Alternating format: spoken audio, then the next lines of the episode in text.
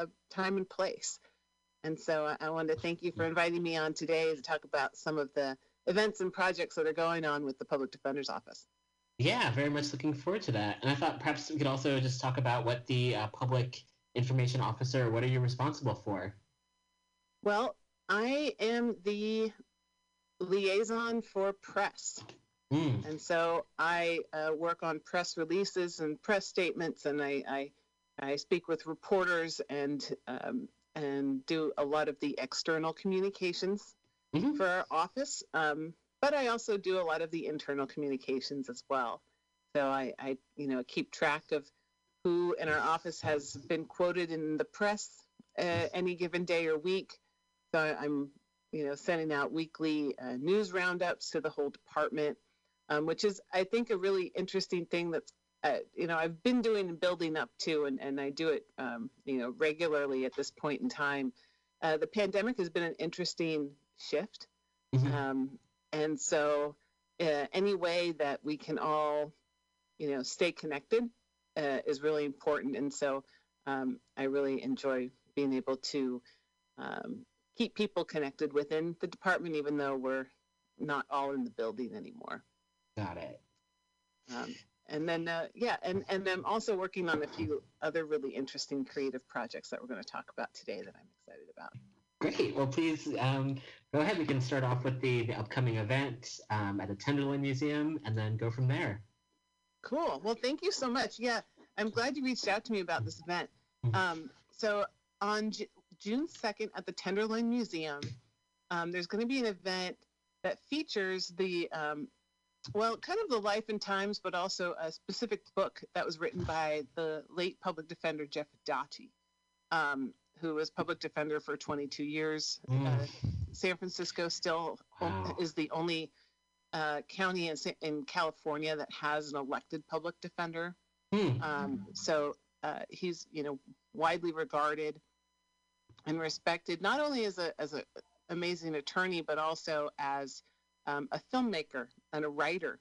Um, mm. So he was a bit of a Renaissance man. Um, and so he had written a, a book um, prior to his passing about the first public defender of San Francisco, whose name was Frank Egan.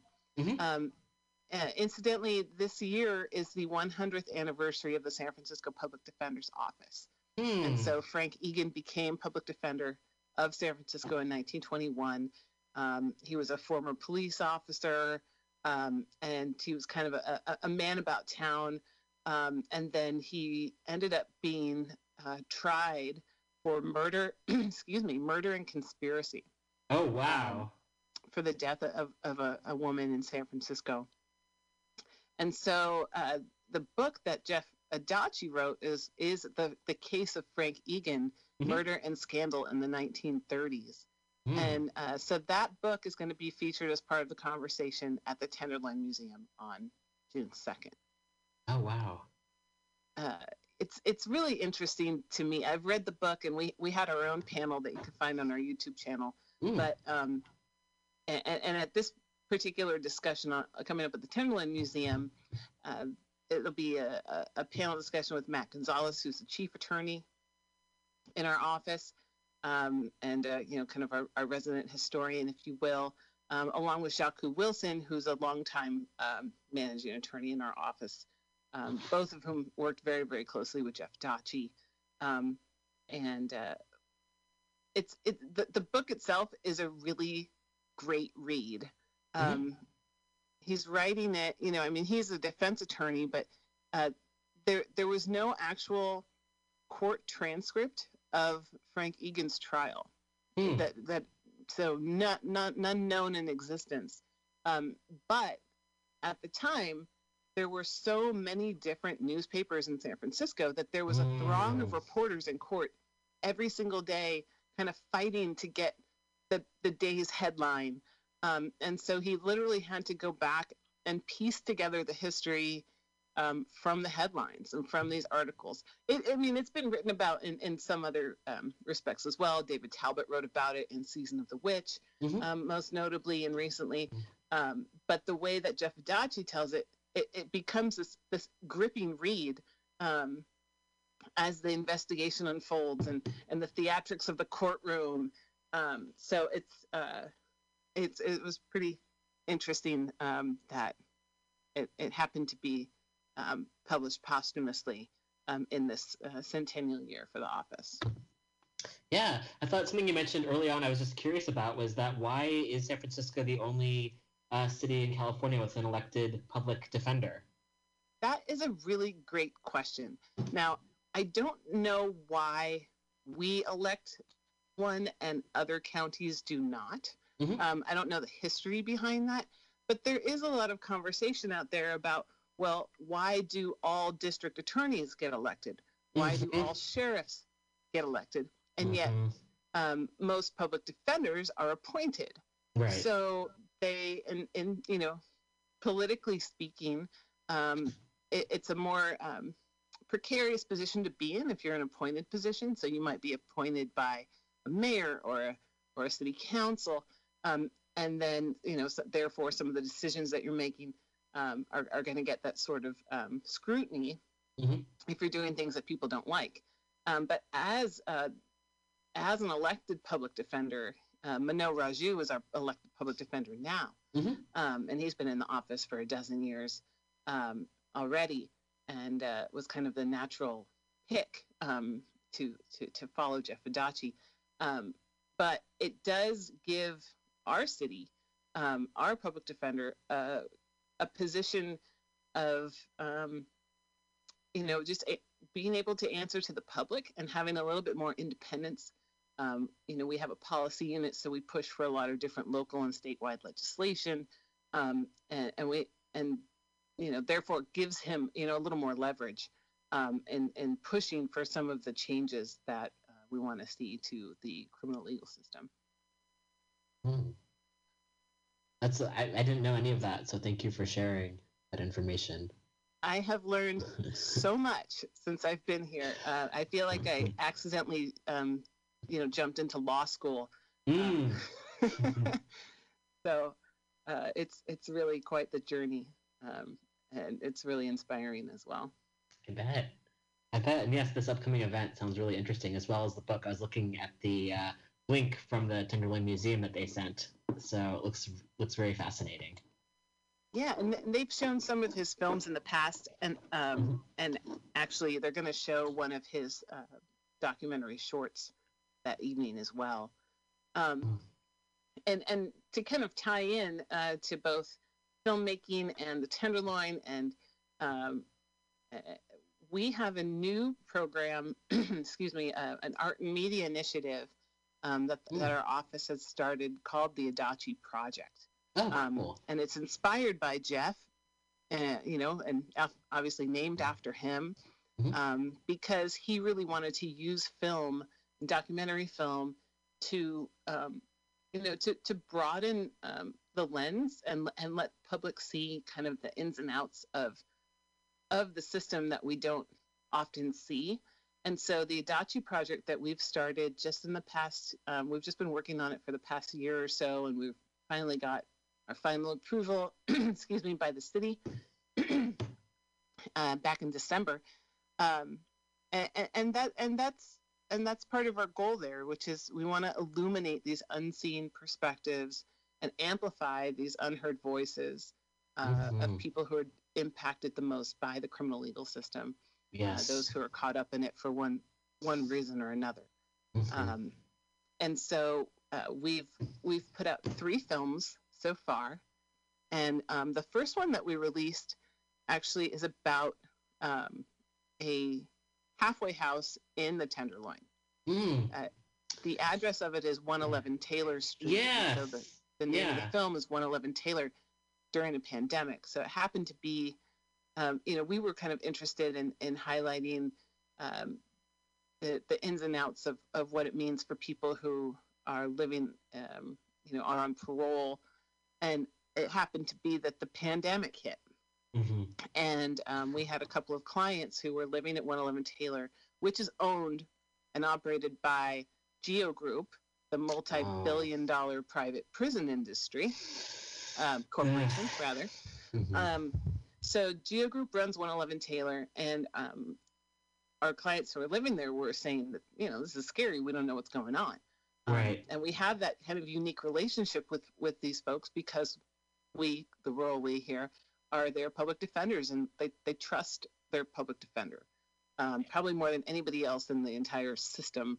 Uh, and so um, we ended up getting a camera to, to um, one of these people uh, who began recording what was going on, and um, the lack of social distancing and the fact that people inside were having to uh, clean, you know, but weren't, didn't have the proper P P E, um, mm-hmm. weren't necessarily being told to wear masks, or some people were not allowed to wear masks because mm-hmm. of their parole conditions. Um, and so uh, that, that, uh, so I definitely recommend, um, all of these films are available on we are defender dot com. Mm-hmm. Um, what's, I mean, one eleven Taylor has already had some impact. Um, there's a, there was a, another res, there was another outbreak of COVID nineteen um, just this past January that was exposed by a current resident. Um, that current resident, um, or the resident at the time, um, is Keith Malik Washington, who's the mm-hmm. uh, new editor-in-chief of the Bayview S F Bayview yeah. National Black Newspaper. So he exposed a, a new outbreak, and he, he's not our client, but um, uh, you know, he talked to Tim Redmond at forty-eight Hills, told him about this outbreak. Tim Redmond called the uh, one eleven Taylor. They lied. They denied that there was an outbreak there. Then they had to eat their words after they showed them the document that had been posted in the center. Um, and then uh, Malik Washington's faced a lot of retaliation from mm-hmm. the uh, GEO Group and the Bureau, Federal Bureau of Prisons, um, that he's now suing them um, mm-hmm. uh, because of that retaliation. But Our the, our film came out right when all of that was happening, so it helped to kind of bolster his case, yes. um, and to show this this long, ongoing pattern of uh, neglect um, against people who are who are, you know, among the most marginalized folks in our society. Yes. Um, and during a global pandemic, when everyone deserves to be safe, and um, our institutions, we've seen so many. Um, failings of various institutions throughout this pandemic. Yeah. Um, so it was, you know, it was lending a, a glimpse into that, um, you know, against the, the recklessness of the private prison, prison uh, industry. Mm-hmm. Um, but but the interesting now tie-in, and I'm, I may be going, you know, a little bit fast and deep here. No, there's um, a lot to, to get to, so yeah, go for it. The um, one eleven Taylor... Uh, the address right there is happens to be the site of the Compton cafeteria riots. Mm-hmm. And so there's a movement from the Transgender Cultural District of San Francisco, which is the only cult- transgender cultural district in the world that, mm-hmm. that so that we that I know of, or that yeah. we know of, um, and they're trying to reclaim spaces. And so um, so that is another kind of piece of the puzzle, or or piece of the of the uh, of what we're building. Um, so now our office is involved in trying to bolster that effort. Um, unfortunately, GEO Group owns that building, um, and so it, it's. But you know, I mean, change doesn't. Sometimes change happens overnight, but sometimes you push for it, and yes, um, yes. and it comes later. You know, it took about eight years to shut down Uh, the jail at eight fifty Bryant. Yes, that happened. Right. Um, yes, yes. And we're going to close down Juvenile Hall at the end of this year. Mm-hmm. So that's happening. Um, yeah, yeah. It's a good reminder. Changes afoot. Yeah, thank you for bringing that up, because I think sometimes it's easy to feel uh, like it's, you know, constantly uh, pushing a rock uphill. Like there's like if there's so much to undo, um, mm-hmm. and at the same time, it's important to remember the victories that have happened. Right, right, and to and to keep looking at the horizon mm-hmm. um, for those for those spots of light, for those openings, for those opportunities. Um, it's it's stoked for us, um, you know, the need to really address um, what happens. I mean, we were already focused on this, but particularly now, uh, focusing on what happens to people who are when they're released from prison. Mm-hmm. Um, you know. People still receive two hundred dollars in gate money, which is the same amount that they received like in the, you know, thirty years ago. Um, And, you know, if you've been in prison for any amount of time that, uh, you know, you might not have clothes that you're ready to mm-hmm. walk out the door in. So, right. you know, you can buy your sweats and T-shirt out with your gate money. And by the time you're out the door, you know, you've got a hundred bucks. What are you going to do? Far. Right. You know, so, um, so it's a, um, it's, it's a, an area we're really looking at is what happens with, you know, people who actually are released um, mm-hmm. and go to, you know, reentry places like, like halfway houses. Mm-hmm. Um, but um, unfortunately, so many of them are now owned and operated by the private prison industry. Yeah. Um, but so, you know, wanting to shift those kind of resources to community-based programs who actually yes. have, you know, the incentive and, and the, and their compassion rooted in the community um, right. and wanting to see what, you know, the people do their best. Yes. Um, but of course in the private prison industry, it's their, you know, profits are the bottom line. Right. Right. Um, Yeah, and it makes me think. I I write to a couple of folks who are incarcerated, and just hearing what was happening during the pandemic and how so many folks got infected and how so many people who were working there just did not, and this was in California, just did not care, and how heartbreaking that. It's like already, and to being also just to be cut off from visitors, from like family, and also just how expensive it is to either to email or to call or to buy uh, goods at the commissary, just like soap and just things that I think a lot of us take for granted. It's just, it's so heinous, honestly.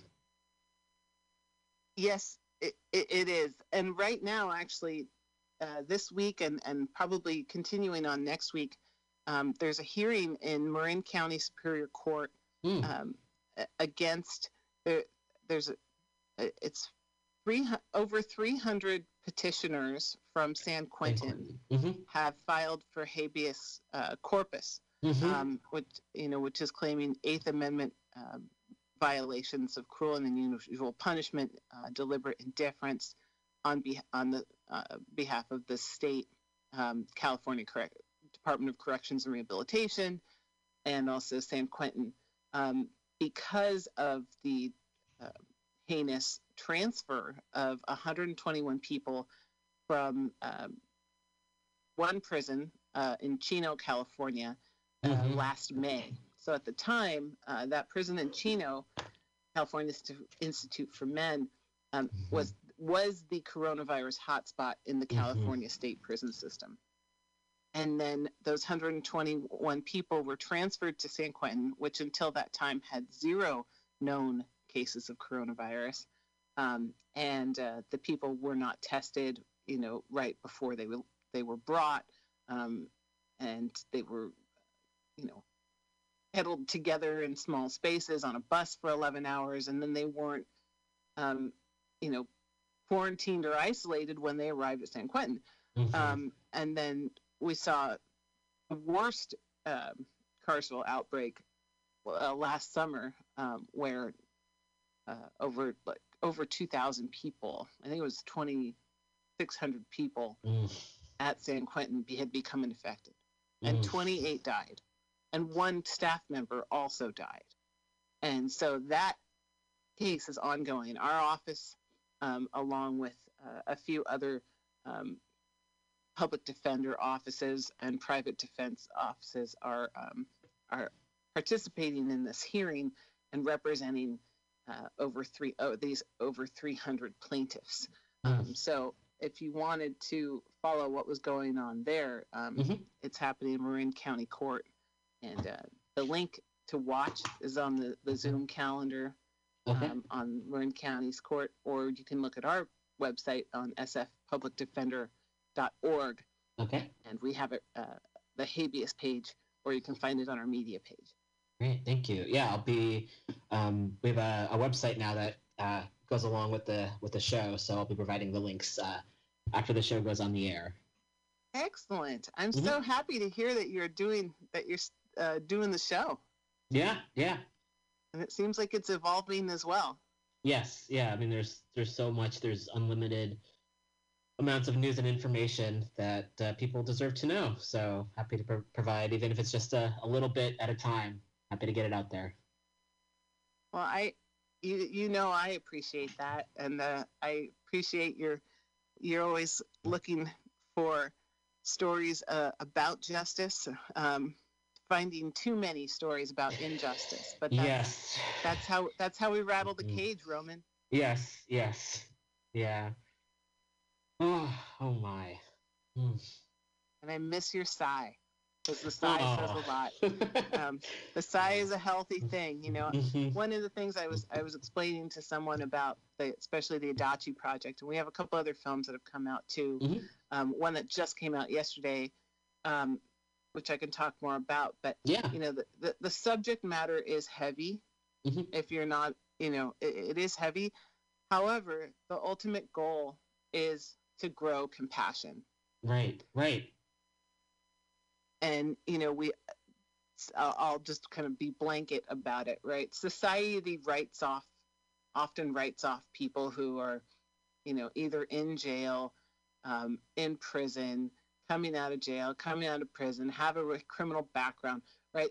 Those are the folks who get written off a lot of the time. Mm-hmm. Um, I think just in, in society, right? Mm-hmm. Um, but the, what we're what we're doing with the Adachi Project is, is bringing the work of public defense, which is getting in close, knowing who who these folks are, who our clients are, who their families are, what their community, what communities they come from, um, because we represent those, you know, we represent the actual humans in the room who are going to be potentially suffering the most consequences from the actions of this system that continuously dehumanizes people. Mm-hmm. Um, and so, you know, by, by looking at these kind of, we talk about the system as being, you know, this broken thing. Well, the system is doing as it was designed to do. Mm-hmm. But when we talk about the system, it's such this big, massive, cloudy idea. So with the Adachi Project, we want to look at these micro realities. Mm. So yesterday, we our, the film we released is called From Inside, mm-hmm. and it's conversations with people in San Francisco County Jail. Again, incidentally, this all happened this year, but um, during the pandemic. So in those early days, the anxiety, the stress, the fear, the feeling dehumanized, the feeling oppressed, um, you know, these are the types of feelings that happen to people in jail, regardless of a pandemic. Yes. And then it's amplified by mm-hmm. this fear that they could pot- potentially die, right? right? That this being in jail, you know, whether you, you you might be in jail because you couldn't afford bail at the time, mm-hmm. right? So this, like so many people, right? Like hundreds of people are in jail before they're even brought to trial. So right. you know, we, we we like to say innocent until proven guilty, but one of the things that the uh, one of the people in the film says, you know, you're you're guilty and then you have to prove that you're innocent, mm-hmm. which is really more along the lines of how the system tends to work. Yes. Um, you know, and, and so we wanted to, to bring that experience out, and there's, it, it is done like a film, um, in the sense that there's artistic graphics that are kind of distorted, kind of disorienting, trying to bring that experience of like the racing mind that someone would have, um, being, you know, locked in that position. Um, And then the, the third film that we that we did is, um, I think it's a little bit more. It, it's it's it's on a different tack than the other two, um, and it's called forty-four Years Later. Mm-hmm. And Roman, were you st- still at Mutiny when we were, or were you there when we did that big um, and participated in the End Mass Incarceration Project? We had all the letters and art on the walls from people yes, who were in prison. Yes, yes, yes. Yeah, and so around that time, there were also um, hunger strikes mm-hmm. um, in prisons. Like at Pelican Bay, there was a big hunger mm-hmm. strike. And so that was several years ago now. But one, mm-hmm. of, one of the people who um, was kind of a leader in, in the Pelican Bay hunger strike against mm-hmm. solitary confinement, mm-hmm. his name is Paul Redd. Mm-hmm. And Paul Redd um, was convicted of a very serious crime at age nineteen. Um, he uh, there was it, his trial lasted three days from jury selection to verdict mm. and sentencing. Um, it was based on the sole um, testimony of a co-defendant uh, who got a deal and ended up doing no jail time. Mm. And so Paul Redd was sentenced to prison. Um, he spent the next forty-four years in prison, um, thirty of which he spent at, very, at various intervals um, in solitary confinement. Mm. This this remarkable human um, did not have his spirit crushed. He became a hospice worker. He mm. became an anti-violence mentor um, and and facilitator. Um, he became, you know, loved by by by so many folks. Um, and he was one of the uh, people who stood up and was part of the hunger strikes. Um, and name, was part of the the uh, landmark case that um, helped not end, but certainly revise the use of solitary confinement in California. Mm. Um, so um, there's basically anyone in prison who's not serving a life without parole, possibility of parole. Um, there, there, there's law in California that makes people eligible um, to have their sentence reviewed. Um, and so it used to be that the uh, only the prisons could recommend folks um, for resentencing. Then a couple years ago, California law changed, and it also allowed district attorney offices to uh, uh, petition the court to re- to hear, uh, you know, to determine whether someone should be resentenced. And so um, we do have a progressive uh, district attorney. Um, Thank goodness. And, what's that? Thank goodness. We we do, right. And, and, and there's a lot of these things that parts of the system that I've learned about just yeah. from being here for the past almost two years now. Wow. Um, that, that, you know, I would have not understood prior. Right, um, right. And so um, because we have a progressive district attorney and this law exists, we at the Public Defender's Office are, you know, um, able to help people file these petitions, mm-hmm. uh, complete their petitions to the district attorney. Yes. Right. Um, so that, um, in a very basic way, is kind of how Paul Redd um, was able to have his uh, was able to have a resentencing hearing by the by the court, mm. um, and the, and then he was freed last May. Wow. So forty-four years later is the film, and um, and it is. His first day mm. that he is free, and he, he his family has gathered. um, his older brother, his little sister, mm. the the in-laws, the ne- nephews, you know, who like know him but don't know him. Right, um, right. And so we were able to kind of capture wow. that first day, um, and I, I, I oh. it, yeah, I mean it's it's really powerful stuff. Um, yeah, you know. Uh, And I, I'm just so grateful for everyone who participates in it, because mm-hmm. it is really, um, it's, this is, this is, this work, I, I don't think, really think I have a, an adjective for it. Um, but all of these films are, are short. They're, you know, five, six, eleven minutes um, on we are defender dot com. Mm-hmm. So please check it out. There's, there's editorials that accompany each one of them as well. Mm. Um, folks from our office. Um, and Paul Redd also um, co-authored um, or authored part of um, the forty-four years later editorial as well. Um, so you know, we we we want to we want to open people's eyes and hearts, and um, and try to push for changes in the system that are going to yes. be more humane and and more effective. Right. Right. Right. Mass incarceration hasn't made us any safer, oh, um, but it's destabilized oh. yes. um, millions of people across the country and millions right. of families across the country. Absolutely. I mean, it's the same conversation around with, you know, wanting to defund the police and like, why is all this money and the U S military? It's like all this money goes into just causing great harm around the world. It's, I mean, it's so backwards. Yeah, absolutely. Right. We, when we know we can do things that are, you know, proactive, right. that's where we need to be investing um, our time and resources. Right. Yes. As opposed to being punitive right, uh, right on the back end of things. Yeah. If yeah, funding all of these institutions were to make us safer, we'd be the safest place in the world. So clearly uh, it's not working. Right. Right. So so that's a, that's a touch um, of what our our our city, our, our public defender's office, wow. um, what we're doing, um, looking out for a community and uh, and and looking for, you know, for ways to improve public safety. Mm-hmm. You know, um, and th- and that means giving people more support, right? Yes. On the front end, on the mid end, on the back end, whatever it may be. Right, right. right. Support and, and, and letting people, uh, giving people opportunities to thrive is what's going to keep them safe and what's yes. going to keep everybody else safe. Yes, absolutely. that's that's my report. Mm. Oh, thank you so much, Val. I'm, miss you. I miss seeing you at the station and miss hearing your voice. So it's good I'm, to I reconnect. miss it too. I'm, thank you so much. This is a, an absolute pleasure to join you this afternoon. Aww.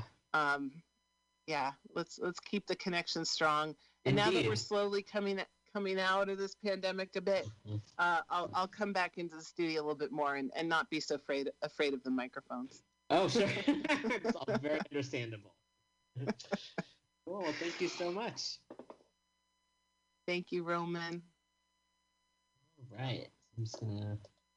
All right. So big thank you to Val Ibarra for calling in and sharing so much information um, from the San Francisco Public Defender's Office. Learned quite a bit. And as mentioned, we also have a webpage where we will have uh, links to uh, many of the, uh, the, the films, the upcoming event, and much more information and articles as well. Uh, that'll be coming up on weekly rev dot org later today. So I'm going to take a bit of a music break. I'm going to sort out some articles to share um, coming up next. So, uh, yeah, please do stay tuned, and we'll be back in a bit.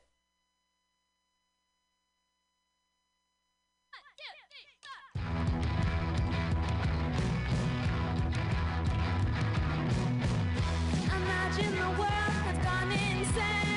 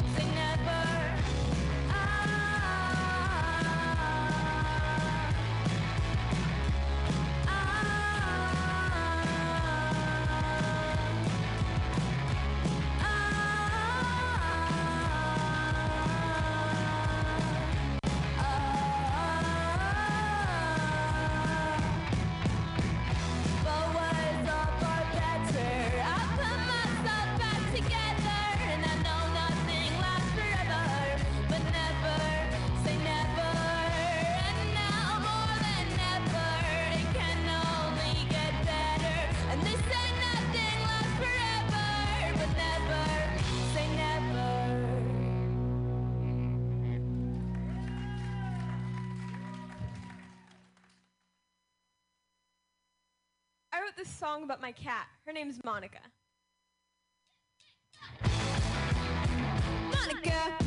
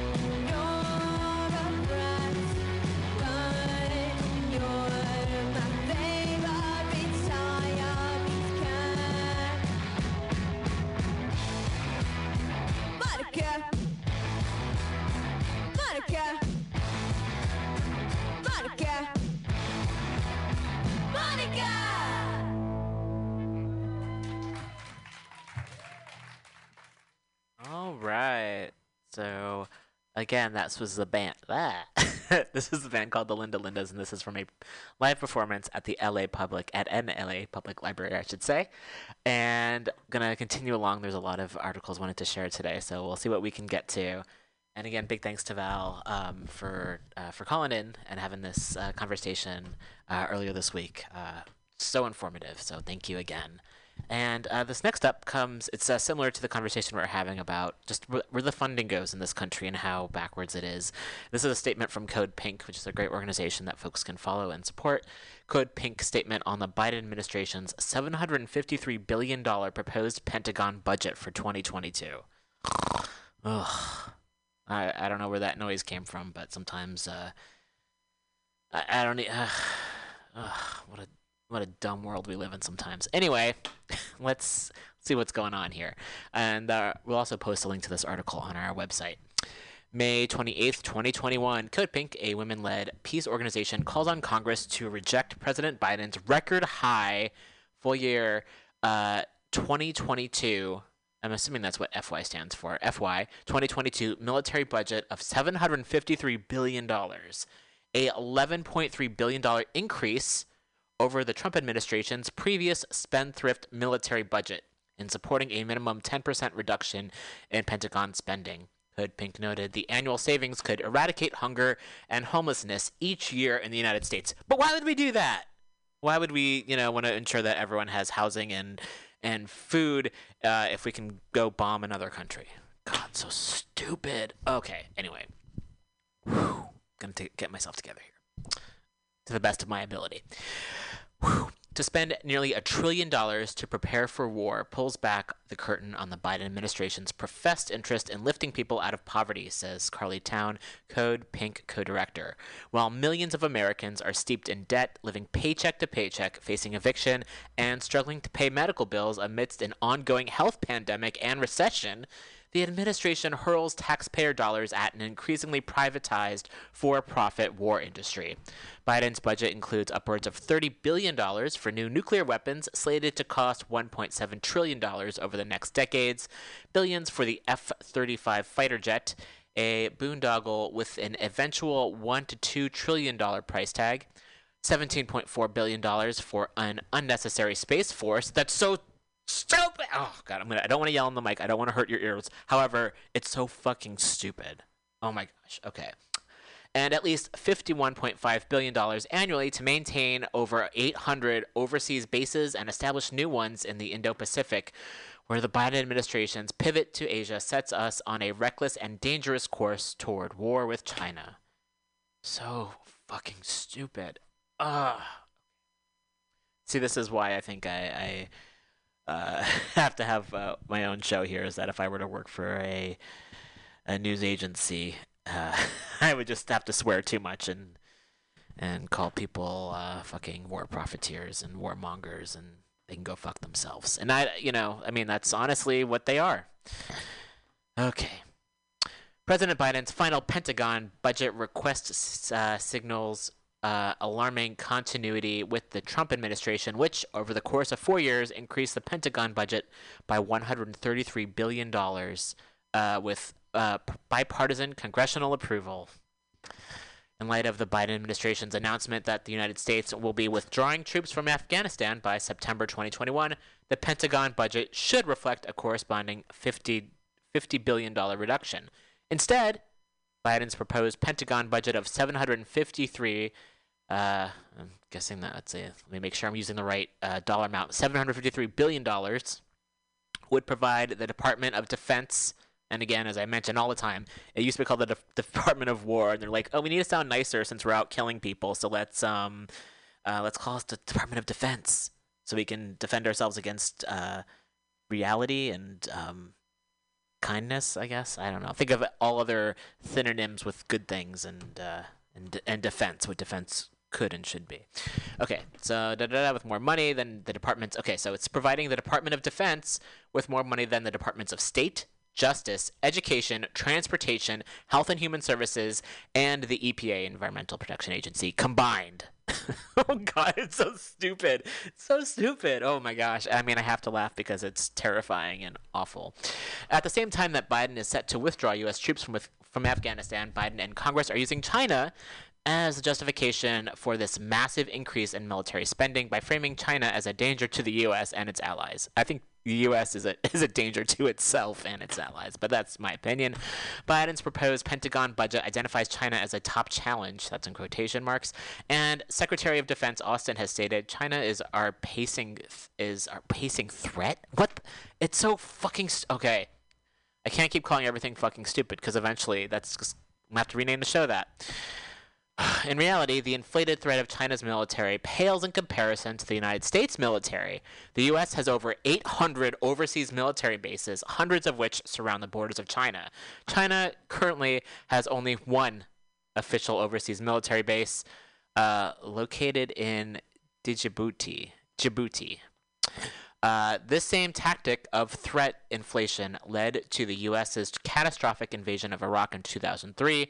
The consequences of that intervention were not only horrific overseas, but also proved deadly and harmful for Arab, Middle Eastern, Muslim, and Muslim-perceived communities, said Madison Tang, coordinator of Code Pink's China is Not Our Enemy campaign. Today we are already seeing the consequences of this escalation of war with China in the form of xenophobic violence that targets Asians and Asian Americans of various ethnicities across the U S. Anti-Asian violence has increased one hundred ninety-four percent in the first quarter of twenty twenty-one compared to twenty twenty, according to the Center for the Study of Hate and Extremism. This pattern of heightened xenophobia and scapegoating for a minority group as a corollary to U S imperialist wars is not new and must be challenged. This push for rearmament, including hundreds of new land-based intercontinental ballistic missiles and submarine-mounted tactical nuclear weapons, comes amid concern the Biden administration's heated anti-China rhetoric and policies could plunge us into a nuclear war, said Marcy Winograd, coordinator of Code Pink Congress, a campaign to mobilize co-sponsors for progressive foreign policy legislation. There is no law of gravity, however, that compels President Biden, uh, excuse me, um, but I would say that me burping on air is far less offensive than these fuckers trying to uh, raise the budget of the Pentagon. Okay, and that's my excuse. Okay, uh, da, da, there is no law of gravity, however, that compels President Biden or Congress to continue funding the drive for nuclear rearmament or global omnicide. Oh, I haven't seen that word before. Omnicide. Wow. At the end of the day, the federal budget is up to Congress to decide, not the president. We call on Congress to reduce the Pentagon budget by at least ten percent and instead invest in what will truly make us safe, universal health care, good jobs, and addressing the climate crisis. Shouldn't be that difficult, but here we are. Act now. It's now more important than ever to contact your representatives, and they provide a link, and send them the Code Pink guide to Pentagon budget cuts to demand that they show their support to reduce the Pentagon's budget, the Pentagon budget, and invest in human needs. And they also have additional quotes and reaction on Biden's proposed Pentagon budget from the international community. The way the U S budget overemphasizes the military hurts the American people and the world. A tiny fraction of the money that President Biden is proposing for the military budget would save the lives of millions of children in Yemen. Wouldn't that be a better investment in the future than more bombs, warships, and nuclear weapons? That's from Aisha Juman, president of Yemen Relief and Reconstruction Foundation.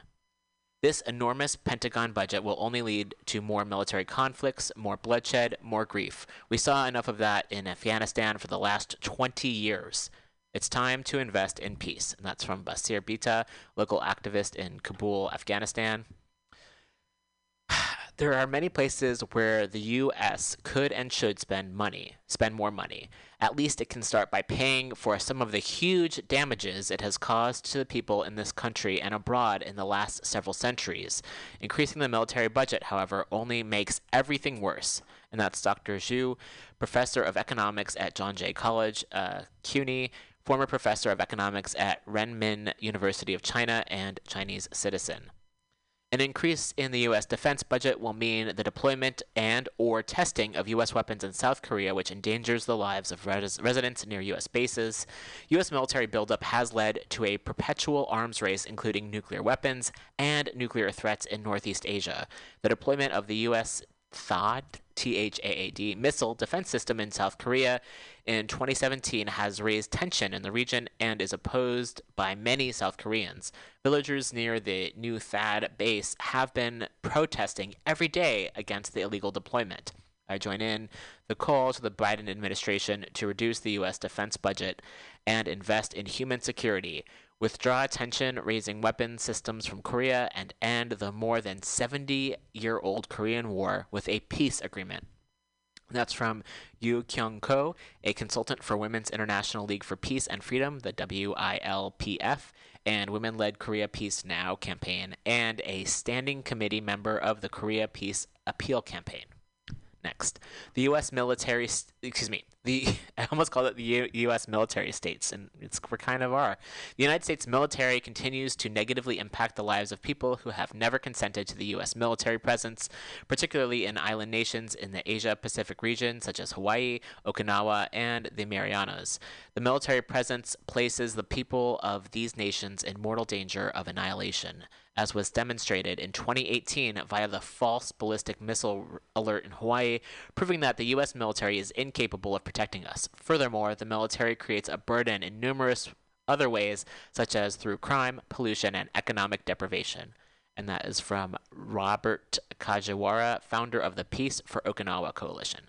Next, we members of the International Women's Network Against Militarism unequivocally oppose the proposed Biden Pentagon budget, spending nearly fifty percent of the U S discretionary budget, more than the next ten countries combined, demonstrates the destructive priorities of a society committed more to world military domination than care of its people and the natural environment. Increased militarization in the U S and abroad will only create more insecurities, fear, and destruction, both at home and abroad, especially in places of massive U S military presence, such as Okinawa and Guam. We urge the Biden-Harris administration to withdraw the current proposal and formulate one that will ensure full health care, quality education, and environmental protection. And that is from the International Women's Network Against Militarism. So, again, um, we'll be posting this article on our webpage at weekly rev dot org, and in the article, uh, there are links you can click on to uh, contact your representatives and send them the Code Pink Guide to Pentagon Budget Cuts. So, I know this is like, wow, this is there's a lot here, and also they provide action items that folks can take to to speak up and to contact representatives. And also, as a reminder, in this article it was mentioned how bad the, the military is for the environment, and it's the U S military is actually the number one uh, cause and harm for for the environment. So it's it's really it's just it's bad for everybody, for people, for animals, for nature, for the world. So it's silly that we have to keep on talking about this, and yet here we are. So I'll be providing a link to this article on our webpage. I'm going to rest uh, my voice just a bit. We do have a lot more to get to, though. And, oh my gosh, so much more to get to. But I did want to play a little bit more music. And uh, coming up, I also wanted just to share an, another upcoming event, and this is happening on Thursday, June third from noon to three p.m. Pacific time. This is an event, uh, We Take Care of Us, a deep dive into the movement to decriminalize mental health and skin color. And this is from uh, K P F A and the Anti-Terror Police Project. I'll just read a little bit about this here and then take a break. Uh, join us on June third for our first virtual regional summit, We Take Care of Us, a deep dive into the movement to decriminalize mental health and skin color. We'll spend an inspiring afternoon learning about how to build replicable and sustainable alternatives to police and prisons for mental health, and how we as a community can take care of each other in moments of crisis. So this was shared by the A P T B. You can follow them on Twitter at A P T B Action. It's also on the K P F A website, and we'll provide a link to this as well on our site at weekly rev dot org. All right, I'm going to uh, play some more Linda Lindas for you all. Um, also in the video, which we will also post a link to, um, they have an interview. So that's after the, the last song that we played. So I'm going to jump to their next song, which is called No Clue. And then uh, after a couple songs, we'll be back with some more news articles and information for you all. So please do. Stay tuned.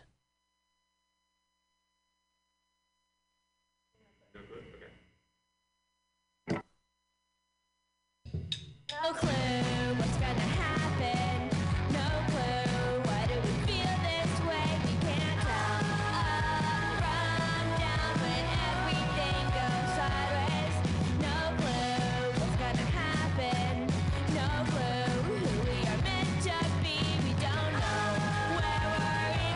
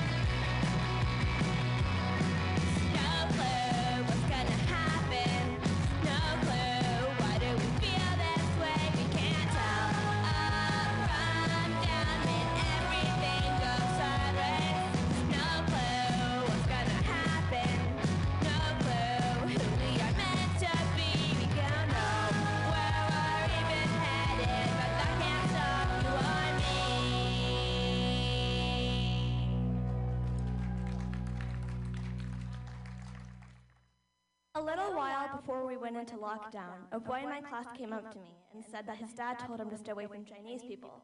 After I told him that I was Chinese, he backed away from me. Eloise and I wrote the song based on that experience. This is about him and all the other racist, sexist boys in this world. One, two, three, four! Let's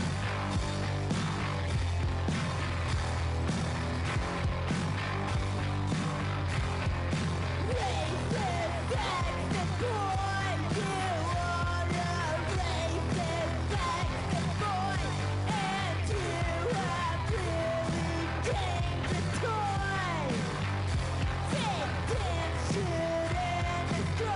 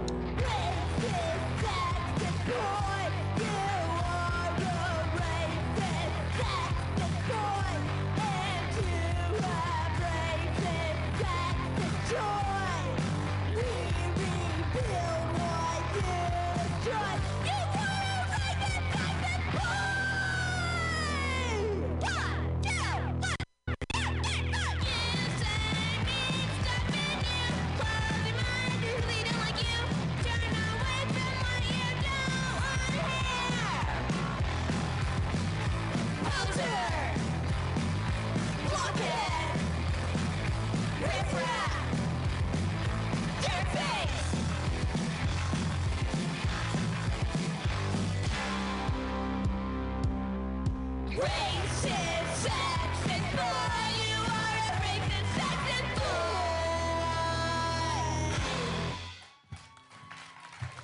right, that was the Linda Lindas with Racist Sexist Boy, and before that, No Clue. And again, this is from a performance at L A Public Library, and we'll share a link to the video on our website.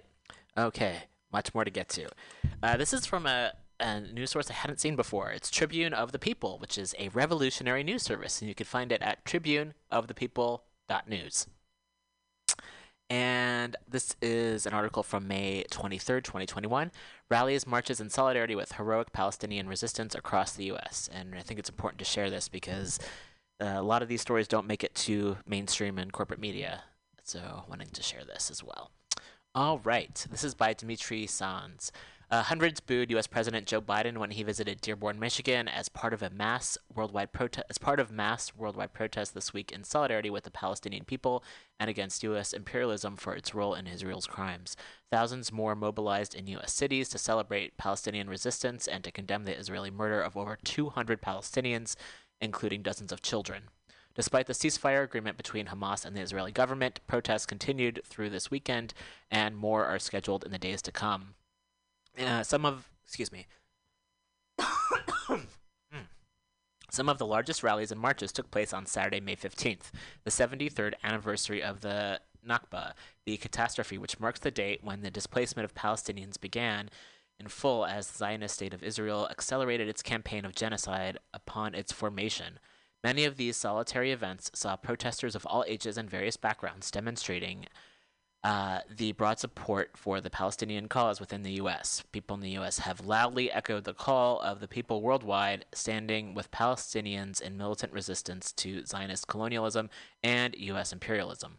In Los Angeles, thousands marched through the streets on Saturday, at one point blocking traffic on Freeway four oh five. The police response, one attendee told Tribune, was comparable to that of the May uprisings last year, with officers deploying riot gear, sound cannons, and almost running numerous protesters over with vehicles. Later in the week, hundreds would protest at the Israeli consulate in West Los Angeles, chanting Free, Free Palestine. In Washington, D C on Tuesday, hundreds protested at Israel's U S Embassy.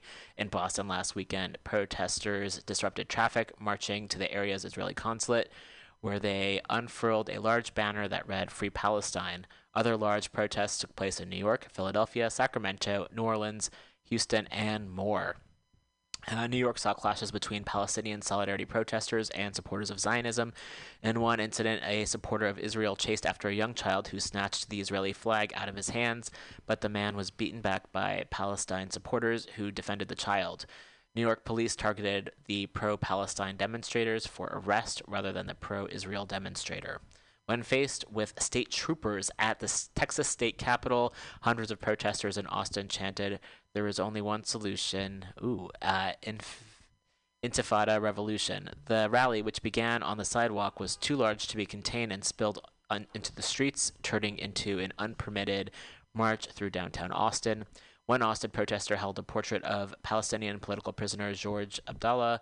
Speakers called for overthrowing U S imperialism and uniting all resistance struggles with the cl- with the class struggle. I think this time, as hard as it seems for people in Gaza and Jerusalem, is really promising, said an attendee of the Austin rally who grew up in Gaza. If all Palestinians unite and fight together, then we will finally be on the right track. It is always right for us to be in resistance. And they have a video as well.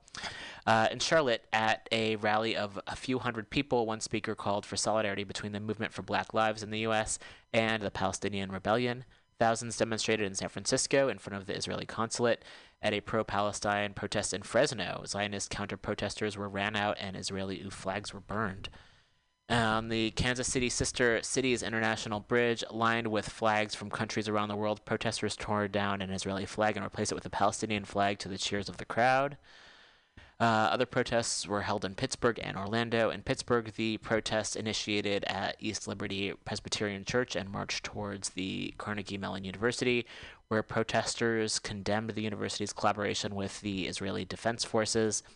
On Saturday, there were demonstrations in Portland, Tulsa, and other cities, with more solidarity demonstrations expected in the coming days. And there's a lot more photos in this article as well. Wow. Okay. Gonna take a deep breath here. That's a lot. I'm just wanting to share what was happening, what's been happening around the country. Oh, goodness. And also on the episode of the show, I believe last week or the week before, we also shared some events and ways uh, in which uh, Jewish communities in the U S were showing solidarity with Palestinians. And there's a couple of orgs that folks can donate to and also support. Um, so I wanted to, to share that as well. And yes, there are Jewish-led actions against apartheid, and as well as a debrief and open organizing call that happened. So I wanted to share those links. And this is from uh, if not now movement dot org that you can find, as well as Jewish Voice for Peace. Whew, deep breath. Speaking of colonialism, uh, wanted to share, this is a brief abstract. Sometimes we go kind of, everything's connected, definitely believe that, and also wanted to share just a bit of history as well, because that's very informative to what's going on right now. And this is from a magazine called uh, Science Advances, which I don't believe I've necessarily read from before, but did want to share at least the abstract of this article that came out on May nineteenth of this year. Large-scale reptile extinctions following European colonization of the Guadalupe Islands. Guadalupe Islands. This is uh, from Corentin Ochetan, Emmanuel Paradis, Salvador Belon, Sandrine Gruard, uh, Ivan Einik, and uh, Anud Lenoble, and many more authors. Okay, uh, Lenoble, uh, Olivier Lorvelec, and Tresset, and Nicole Woven, and hope I'm uh, sharing, speaking the names correctly. And the abstract from this article, large-scale extinction is one of the defining challenges of our time as human processes fundamentally and irreversibly reshape global ecosystems, while the extinction of large animals with popular appeal garners widespread public and research, uh, research interest. The importance of smaller, less charismatic species to ecosystem health is increasingly recognized, benefiting from systemically, uh, systematically collected fossil and archaeological archives. We examined snake and lizard extinctions in the Guadalupe Islands of the Caribbean study of the Caribbean. Oh, excuse me. Uh, I get to that point after an hour where sometimes the words run into each other, so I'm going to take my time here. A study of about forty-three thousand bone remains across six islands revealed a massive extinction of fifty to seventy percent of Guadalupe's snakes and lizards following European colonization. In contrast, earlier indigenous populations coexisted with snakes and lizards for thousands of years without affecting their diversity. Study of archaeological remains provides insights into the causes of snake and lizard extinctions and shows that failure to consider fossil-derived data probably contributes to substantial underestimation of human impacts to global biodiversity. Wow. And then there's a whole article here um, with a lot more information. So if you're interested in reading more, you can go to the Science Advances website. And again, we will post a link on our website. Wow, whew, that's a lot. I'm going to take a, a breath for a moment, um, and I wanted to share a video, or the audio from a video, certainly. It's from the Gravel Institute. I recommend following them on Twitter. You can follow them at Gravel Institute. Also, I'm on Twitter, and I do a lot of uh, shared tweets on there, so feel free to follow me on there as well, R O M A N R I M E R. So... this is a video called um, "Is Gu- uh, excuse me, Is Uber Scamming You?" I think a lot of us know the answer to that. Personally, I think I've maybe ridden in one Uber in my or two my entire life, and that's when someone else has ordered them, and it's just a shame because I'm all about, uh, you know, public transportation, uh, accessible transportation, and walking and biking, and oh, it's just uh, yeah, it's a lot. Okay, so I'm going to play the audio from this video. I'll leave my mic on in case I need to describe any of the visual images. But hopefully it should be included here in the, uh, in the audio.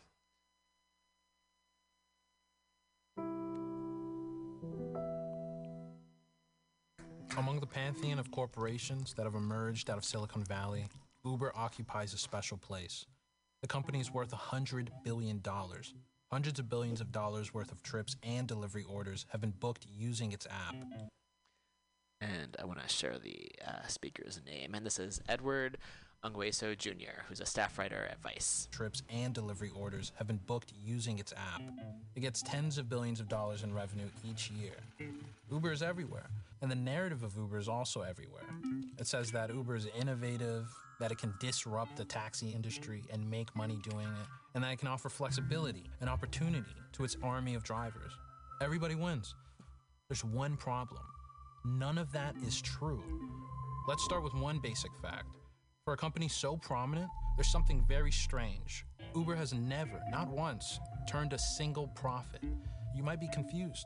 How can it be that such a large company with such a popular service has simply never made money? When you find out the answer, you discover something important. You discover that Uber is fundamentally a scam, a company that exists to scam its investors, its users, and most importantly, to scam its workers. Despite everything you might hear, Uber is not a technology company.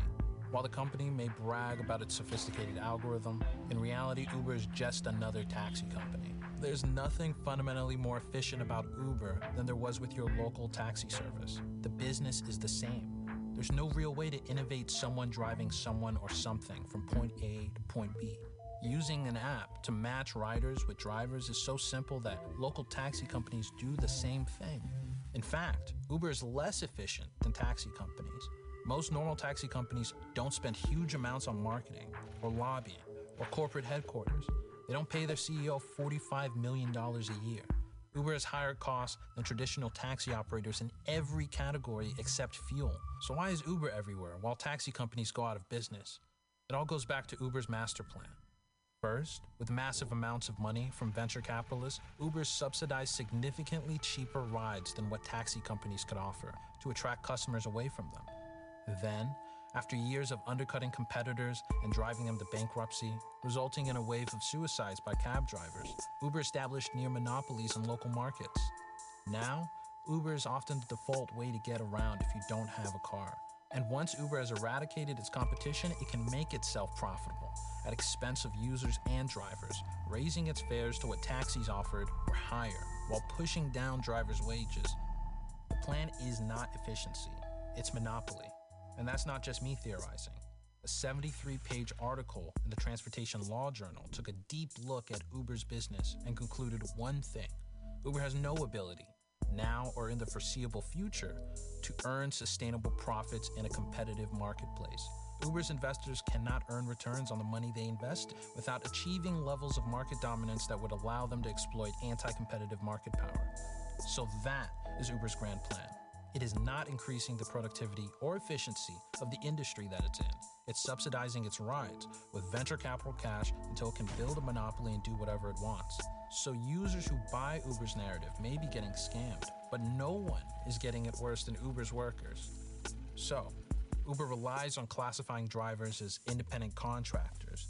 In the United States, that means an individual provides services to a company, but is independent of the company and its control. Uber says that because drivers can choose what work to accept and for how long, they're fully independent. Now, most of Uber's workers drive part-time, but they actually do relatively little driving, and ninety percent of them quit each year. The majority of Uber's labor is done by a smaller group of workers who drive full-time for the company. So who are these drivers? In cities like New York, the vast majority are immigrants from places like India, Bangladesh, and Haiti. They desperately need cash to support their families and send remittances back home. These are people at the very margins of our society. And how does Uber treat them? Uber treats them like a pool of cheap labor, easy to exploit and then discard. Uber's always been clear about one thing. It does not care about its drivers. At Uber's Green Light Centers, where drivers register with the company, they were not even allowed to enter bathrooms reserved for employees. In fact, when Uber was talking about how it would become profitable, it stated clearly that it wanted to get rid of its drivers and transition entirely to self-driving cars. But Uber's technology was so bad that after burning billions of dollars, it had to give up. So for now, Uber is stuck with its drivers. And in order to appear like it's coming closer to profitability, it's been cutting their wages since twenty fifteen. Whenever Uber increases its cut from each trip or reduces the minimum rate for drivers, its margins improve by that much immediately. As a result, Uber drivers regularly earn less than the minimum wage. After taking hidden costs, like fuel, into account, the average Uber driver earns a little over nine dollars an hour, about fifty percent less than what taxi drivers made before Uber. In fact, half of Uber drivers live at or below the poverty level. twenty percent of them have to use food stamps to survive. Unable to afford a home, some drivers even sleep in their cars. Drivers with nothing to their name get trapped in predatory car rental schemes promoted by Uber. They garnish your wages until you've paid it off with interest. One study from Georgetown found that a third of drivers reported falling into a debt trap. Some ended up earning less than five dollars an hour. And because its drivers are technically independent contractors, Uber can avoid pesky requirements like minimum wages, health insurance, or paid sick leave. Drivers can't unionize to bargain for better conditions. Uber has all the power, and it makes sure it can stay that way. When California tried to classify drivers as employees, Uber spent hundreds of millions of dollars on a campaign to overturn it with a ballot proposition written by Uber's lawyers. And even though Uber talks about flexibility, that's not what drivers actually experience. Drivers may not have physical bosses to order them around, but they're ruled by something even worse, an algorithmic overseer that's more intrusive than any flesh and blood boss could ever be. Uber's only actual innovations are in surveilling and disciplining its workforce. They're always watching, monitoring driving behavior, calculating fraud profiles, using invisible secret functions to discipline drivers as well as customers. Fall below an arbitrary threshold for ratings? Fired. Reject too many trips because you don't want to lose any money? Fired. Did a customer make a false report? Fired. So that's the freedom that Uber offers. It frees drivers to make below minimum wage, to sleep in their cars, to beg for five-star ratings, and work themselves to the bone. But at the end of the day, Uber, like other gig companies, is an innovator, not in technology, but in exploitation. It's leading the war against labor in ways other companies never thought possible. It oversees a pool of atomized, ultra-exploited laborers, writes its own regulations, and has done it all without earning a single cent of profit. Imagine what sort of world they'll need to start making one. I'm Edward Ongueso Junior, staff writer at Vice for the Gravel Institute. Oof. A lot of information there. Um, and we'll be posting a link to this uh, on our website. Wow. All right. So it's just about almost one thirty here. Did want to get to a few more pieces of information, and again, just a drop in the bucket of what's out there. And this is from uh, Bay, attention Bay Area, San Francisco. Follow A R O C Bay Area, and you can follow them at A R O C Bay Area, and their block the boat dot org mobilization against uh, Israel apartheid state. Text your name to one eight one block Z I M, and that's one eight one two five six two five nine. For updates and calls to action, call four one five, eight six one, seven four four four to get in touch and stand for Free Palestine. And so more information there. And again, we'll post a link on our website. Also, there have been quite a few anti-trans bills that some folks have been trying to pass across the country, and wanted to share some clarifying information from uh, Chase Strangio, who is a lawyer and also shares a lot of information about this Um, on a regular basis, so following Chase on Twitter is a great idea. If you would like to learn more, and Chase's uh, Twitter address handle is at Chase Strangio, and that's uh, C H A S E S T R A N G I O. And Chase writes, this is on May twenty-second, I am seeing everywhere posts and headlines about Tennessee banning healthcare for trans youth. That is wrong. Please be careful with the info you are spreading in this very precarious time. Here is what happened. Tennessee passed many laws targeting trans youth, including a ban on sports, a ban on restroom use, a mandate that businesses post signs if they allow trans people to use the restroom, and a law that unnecessarily codifies the standards of care for treating trans young people. But all the healthcare law does is say you cannot treat pre- pubertal young people with hormones to treat gender dysphoria. No, that is zero kids receive hormones pre-puberty for gender dysphoria already, so the law does nothing to disrupt the existing care. It sends a message of disapproval, it scares kids and their families, but the only medical treatment provided for gender dysphoria is initiated at puberty, not before. So the law does not disrupt the care. The fact that people are saying the care is banned is terrifying people. Young people across the country are fearing for their well-being, and we have to be discerning about what we share because people's lives and bodies are in deeply precarious positions. Arkansas has cut off care for trans youth, but Tennessee did not. To all the media outlets writing these headlines for clicks, please stop. You're doing a terrible thing, making people scared and spreading misinformation. All right. Oof. Take a deep breath. Whew. It's about one thirty. I uh, did want to get to at least a couple more uh, news articles here. I'm going to take a deep breath because it's a lot, and I don't mean to just keep on A, running through all these because and without the time to just take a breath and let them sit.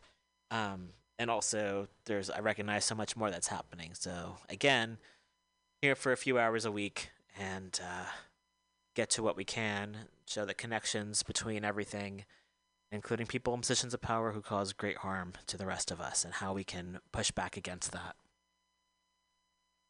Okay, deep breath. Um, also, there was a thread. Let's see. I think, I think, yeah. The last thing I'm gonna get to before we play some music and and uh, end up and because uh, it's just wow, it's been a lot. It's been a lot.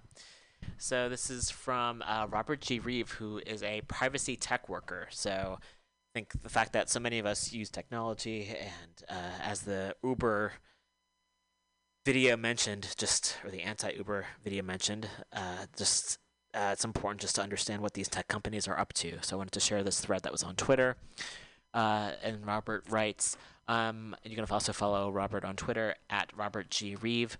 I'm back from a week at my mom's house, and now I'm getting ads for her toothpaste brand, the brand I've been putting in my mouth for a week. We never talked about this brand or Googled it or anything like that. As a privacy tech worker, let me explain why this is happening. First of all, your social media apps are not listening to you. This is a conspiracy theory. It's been debunked over and over again. But frankly, they don't need to because everything else you give them unthinkingly is way cheaper and more powerful. Way more powerful. Your apps collect a ton of data from your phone, your unique device I D, your location, your demographics. We know this. That's, we know this. Okay. Data, data aggr- aggregators pay to pull in data from everywhere. When I use my discount card at the grocery store, every purchase, that's a data set for sale. They match uh, this person, Robert's uh, Harris Teeter purchases to his Twitter account. Um, because uh, he says, I gave both those companies my email address and phone number, and I agreed to all that data sharing when I accepted those terms of service and the privacy policy. Here's where it gets truly nuts, though. Uh, and this is written in first person from Robert. Uh, Robert says, if my phone is regularly in the same G P S location as another phone, they take note of that. They start reconstructing the web of people I'm in regular contact with. The advertisers can cross-reference my interests and browsing history and purchase history to those around me. It starts showing me different ads based on the people around me, family, friends, co-workers. It will serve me ads for things I don't want, but it knows someone I'm in regular contact with might want. To subliminally get me to start a conversation about, I don't know, fucking toothpaste. It never needed to listen to me for this. It's just comparing aggregated metadata. The other thing is this is just out there in the open. Tons of people report on this. It's just nobody cares. We have decided our privacy just isn't worth it. It's a losing battle. We've already given away too much of ourselves. And then posts an article from it. Is Facebook spying on you? And then quotes uh, from an article. We spotted a senior official at the Department of Defense walking through the Women's March. His wife was also on the mall that day, something we discovered after tracking him to his home in Virginia. And that's an article from the New York Times. Uh, twelve million phones, one data set, zero privacy. And then the next uh, next piece is, uh, so they know my mom's toothpaste. They know I was at my mom's. They know my Twitter. Now I get Twitter ads for my mom's toothpaste. Your data isn't just about you. It's about how it can be used against every person you know and people you don't to shape behavior unconsciously. Apple's latest updates let you block apps tracking, and Facebook is mad. They're begging you to just press accept and go back to business as usual. Block the fuck out of every app's ads. It's not just about you. Your data reshapes the internet. And there's a link to an article from Vox dot com, why Facebook and Apple are fighting over your privacy. The internet is never going to be the wacky place it was when I had a live journal and people shared protein gifts in the form of Y T M N Ds. Big business has come to suck the joy and your dollars out of it. At least make it hard for them. Oh, and this is uh, Robert's uh, Twitter high score. If you like D and D, okay. So that's uh, just a link to more of Robert's info. So yeah, yikes, there's a lot there for sure, and we'll post a link. I, I try to end the show usually on some optimism, but wow, it's hard. It's hard to. Yikes. Um, but I think uh, check out our website, weekly rev dot org. Lots of upcoming events and ways to take action. Because yeah, things are terrifying, and also so many ways that folks can show up. So I'm going to play some Linda Lindas, and I think that's going to be it for us today. Wow, that's a lot of stuff. I did a lot of talking. Wow. All right. Uh, thanks again to Val for, for having the time to, to chat. And uh, we'll be back next week and end up the show with a couple of uh, Linda Linda songs, and these are some covers. Uh, have a great week, everyone. Oh, I should, you know, hi, uh, promote the Patreon. There are some shows, some podcasts out there that have, uh, you know, engineers and producers and advertisers, and this is a very much uh, D I Y project here. I've been doing it now for almost eight years. So if you were touched or you learned anything on the show today, and or like the music, anything at all, I'm going to support the show. Please, you know, spread the word. This is available on multiple streaming uh, uh, mediums. We're on iTunes. We're on Stitcher. Um, also on F M Player, many other apps out there. Mutiny Radio has a has an app of its own, and also there's plenty of other great shows here on Mutiny Radio. So please do check out the website. And if you'd like to donate to the show, that would be super helpful. We have a Patreon up. You can find it at our page at weekly rev dot org, or go to patreon.com forward slash weeklyrev. And big thanks to all the folks who chip in on a monthly basis. Uh, it makes Uh, it makes it so much easier to be able to come in here and share these this news with you all. So thanks again, and we'll be back next week. Whew. Another deep breath. Uh, have a great week, everyone.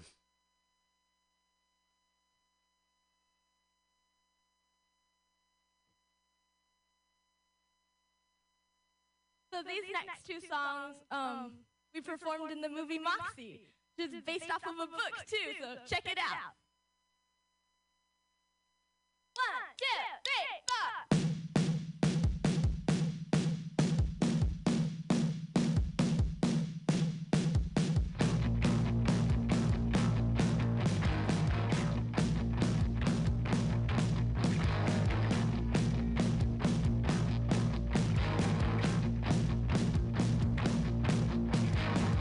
That girl that she's the queen of the neighborhood. She got the hood. She held the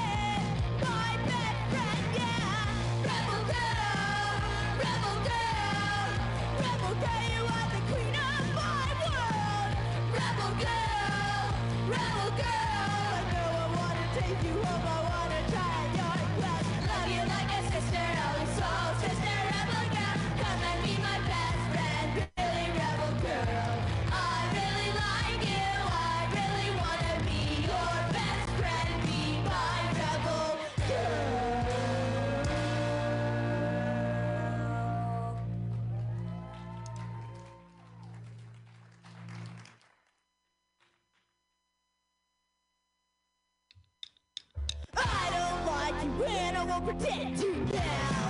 I'm gonna get you out of my way into another town. I ever could get you, I will never know.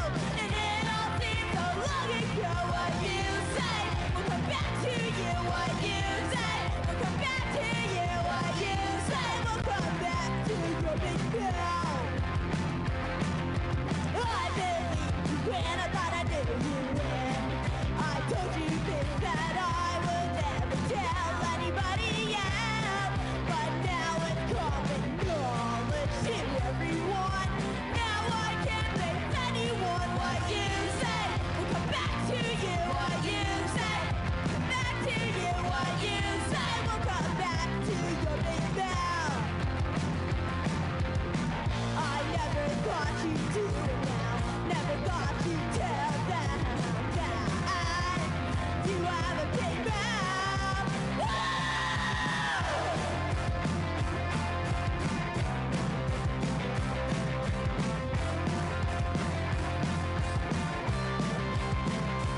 Whoa, you have told everyone.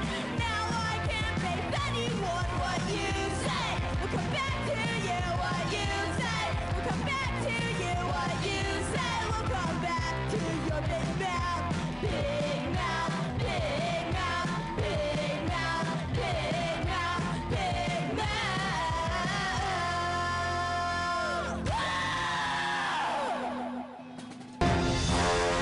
Woo! Are you tired of swimming through a sea of podcasts? Are ye on a raft without a paddle?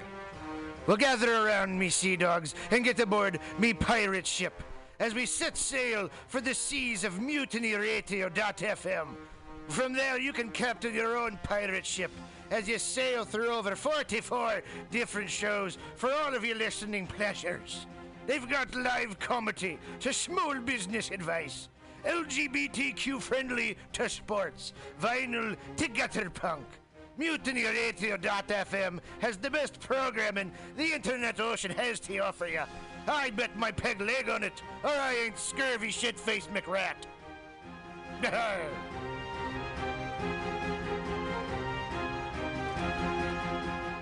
Got the mutiny, mutiny radio. Got the mutiny, mutiny radio. Got the mutiny, mutiny radio, my friend. Got mutiny, mutiny radio. Got mutiny, mutiny radio. Got mutiny ra- radio, my friend.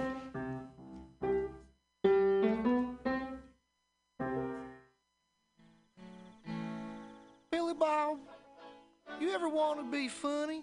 Well, my dogs think I'm funny, Daryl. Well, I mean, you ever want to be?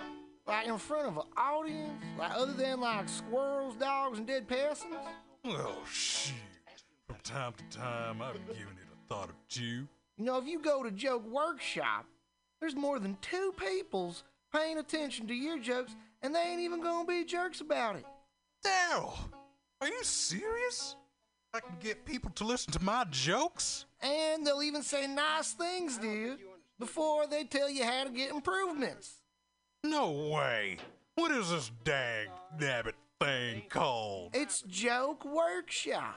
Joke Workshop? Yep, every Monday, six to eight p.m. on the Mutiny Radios. So you're saying I could tell my jokes every Monday from six to eight? That's what I'm saying. It's the Joke Workshop Mondays, six to eight p.m. at the Mutiny Radios. Yahoo! four ninety-nine. Let's watch full-length movie on YouTube with Michael Spiegelman. I'm Michael Spiegelman. And I am Carl, not Let's Spiegelman. We're hosts of YouTube uh, with Michael Spiegelman. Follow us on podcast by with our acronym L W A F L M O Y T. We watch a full-length movie on YouTube with you, and you listen to the podcast and yeah. watch the movie at the same right. time. Yeah. L W A F L M O Y T. Yeah, L W A F L M O Y T. L W A F L M O Y T. That's every Sunday, two p.m. Pacific Standard Time, or if you're Carl, five percent.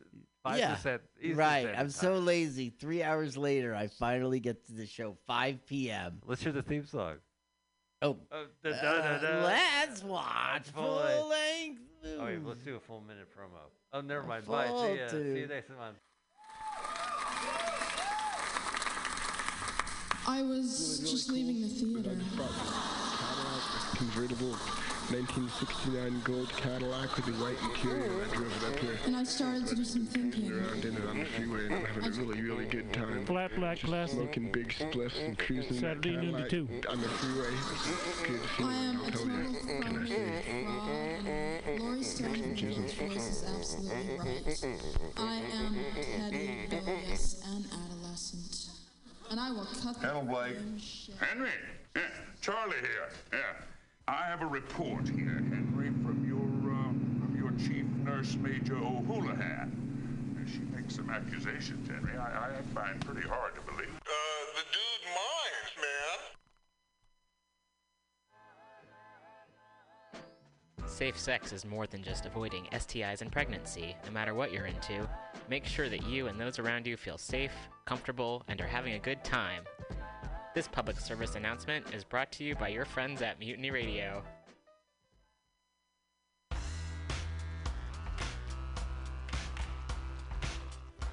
Hey everybody, listen to the Weekly Review with Roman every Friday from noon to two p.m. This is an unapologetically anti-capitalist program. We interview community organizers, activists, and artists. We talk about ways you can take action right now. So listen in to the Weekly Review every Friday from noon to two p.m.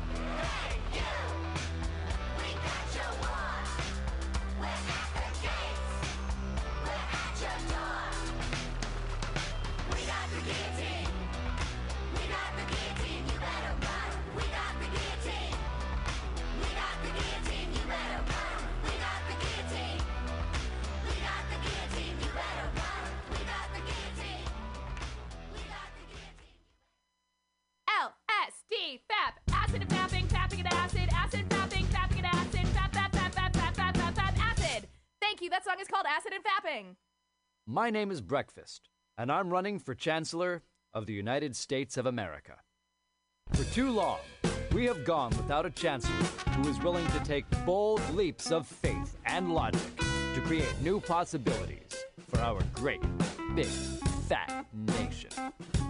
As your Chancellor, I will balance the budget on the head of a pin, give entertaining speeches, have scandalous affairs, write strongly worded letters to unpopular foreign leaders, look good on camera, end all hunger, crime, abuse, war, disease, disasters, sadness, depression, oppression, repression, suppression, transgression, obsession, expression, impression, regression, and digression by signing pieces of paper that express my disapproval of such things.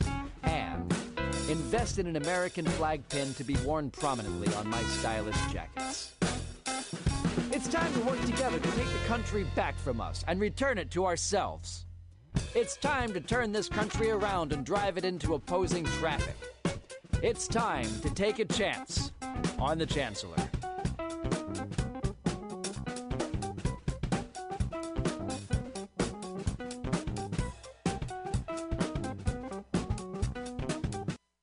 Who have an insatiable appetite for all things in life, who scream at nothing and everything at the same time, who dance till sunup, who cause the sun to set again with irreverent bow, who rival the moon with gravitational force, who leave rooms feeling empty and earthquake struck, who don't give a fuck, who make, who do, who dream out loud and laugh like maniacs, who draw shock and awe on faces graced with watching, who create from the soul of an orgasm, who swagger even alone in the shower, who fight with passion and love with passion, and our passion. who catapult over cliffs in the name of revolution, who would rather die than fall in line to conform, who constantly challenge the norm, who greet each and every day as if just born. I say to you, I know your greatness, the way a suicide jumper knows weightless just before the impact, and in fact, I know it best when I say to you, I love you.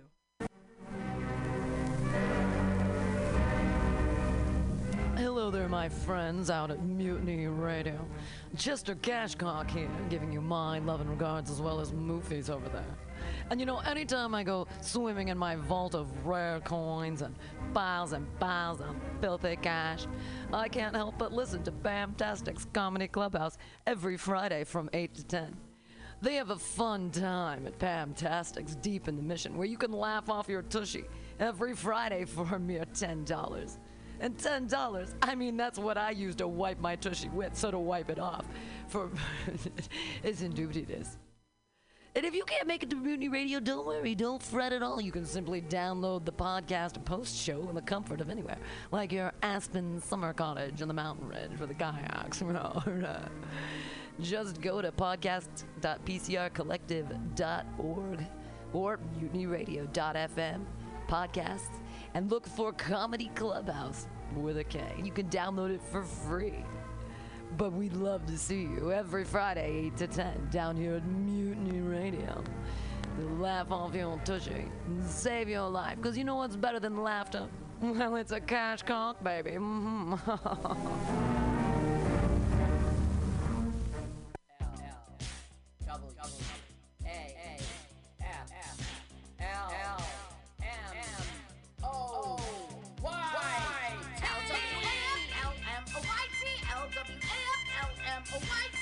L M O Y T L W A F L M O Y T. Let's watch a full-length movie on YouTube with Mike Spiegelman. Let's watch a full-length movie on YouTube with Mike Spiegelman. You can watch if you want to. You can slap Spiegelman's behind. L W A F L M O Y T on Mutiny Radio. Mutiny. Mutiny! It's pronounced mutiny. Mutiny! It's it's pronounced mutiny. Mutiny. Oh, my turnoffs are guys who say mutiny. Mutiny. Well, let's watch a full-length movie on YouTube with Mike Spiegelman. Mike Spiegelman. Oh, Mike Spiegelman. Mike Spiegelman. Oh, Mike Spiegelman. Hey, Mike Spiegelman. Mike Spiegelman. Mike Spiegelman. L L L L W W W A A A F F F L L L. Almost there. M M M. Oh oh oh. Why why why? Why T T T. Oh, welcome to uh, Let's Watch a Full-Length Movie on YouTube. Mike Spiegelman and Carl. Hi, Carl. Hey, Mike. We can YouTube if you want to. We can, we can leave, leave our friends behind. Yeah. My, and my, my friend's friend. you. My friend's you, Mike. I'm going to leave yeah. your behind. Phew. Phew. I love them without hats. Uh, welcome to the show. We are going to watch a full-length movie on YouTube with you. Let us do it. Uh, you can follow us on our podcast, L W A F L M O Y T. Always bring that up up front. I'd love to say that we are streaming right now on mutiny radio dot f m. You first on Sundays at two p.m. Pacific Standard Time. mutiny radio dot f m.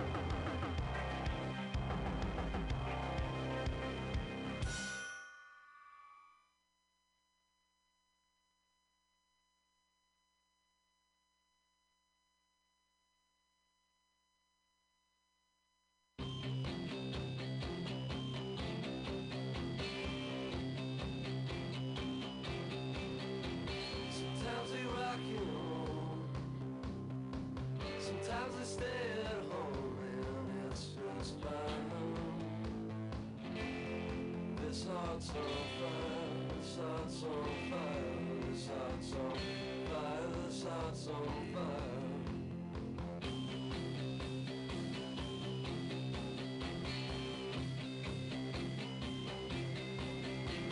I am my mother's hand. They left the body in the bed all day. We don't know what to do. It's not so bad, it's not so bad, it's not so bad. It's all turns!